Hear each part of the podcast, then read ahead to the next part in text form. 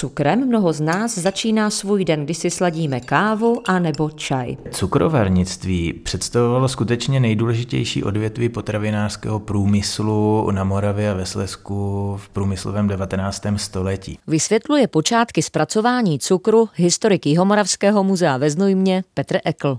Napoleon Bonaparte, císař francouzů, vyhlašuje kontinentální blokádu. Způsobí to, že se na evropském trhu nedostává cukru, který se dovážel z kolonií a vyráběl se z javorové šťávy. Tento postup se ale v místních podmínkách nedařil, proto se přistoupilo k výrobě cukru z řepy. První cukrovar byl založen v kostelním Vidří. Na tento cukrovar potom navázala výroba cukru v Dačicích. Tady bychom rozhodně měli připomenout rok 1843 a zahájení výroby kostkového cukru Jakubem Krištofem Rádem ze Švýcarska. Kostka cukru má v Dačicích naproti místního zámku už 40 let svůj žulový pomník. Cukrovar v Hrušovanech nad Devišovkou byl založen v roce 1851. Zakládala ho hraběnka Anna z Hardegu, majitelka tehdejšího hrušovanského panství. Potom získala panství její dcera Emanuela a Emanuela se provdala za hraběte Eduarda Kühna Belasiho. A Kühn Belasi byl velkým uh,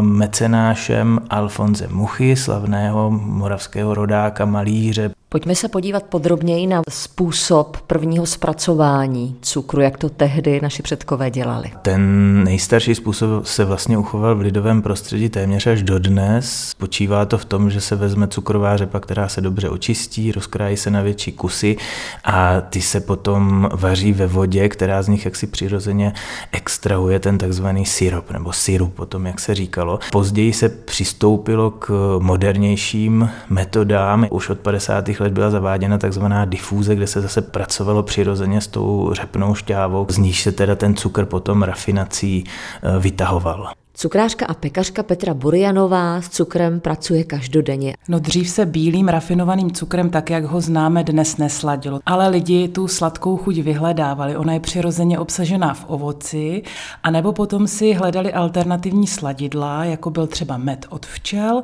Syrop zvládnete uvařit i doma. Můžete s ním sladit kávu, dávat ho do těsta nebo omáček. Užití je podobné jako u medu. Řepu očistíme, nastrouháme na hrubo, trošičku podlijeme vodou a vaříme. A vaříme a vaříme, protože musíme zredukovat 80% vody. Na rozdíl od cukru, syrop si uchovává minerální látky a vitamíny. Současná statistika roční spotřeby cukru je velmi vysoká. To vychází asi na 40 kg cukru na osobu, včetně kojenců a starých lidí. To je naprosto alarmující alarmující číslo. Nezapomeňte, že cukr je dobrý sluha, ale zlý pán.